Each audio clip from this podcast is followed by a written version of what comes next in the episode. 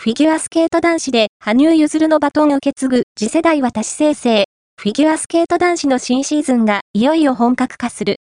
羽生結弦がプロ転向を表明し、今季はバトンを受け継ぐ次世代への期待が大きい。宇野昌磨、鍵山優真、佐藤俊、坪井達也、友野和樹ら躍進が期待される選手を紹介する。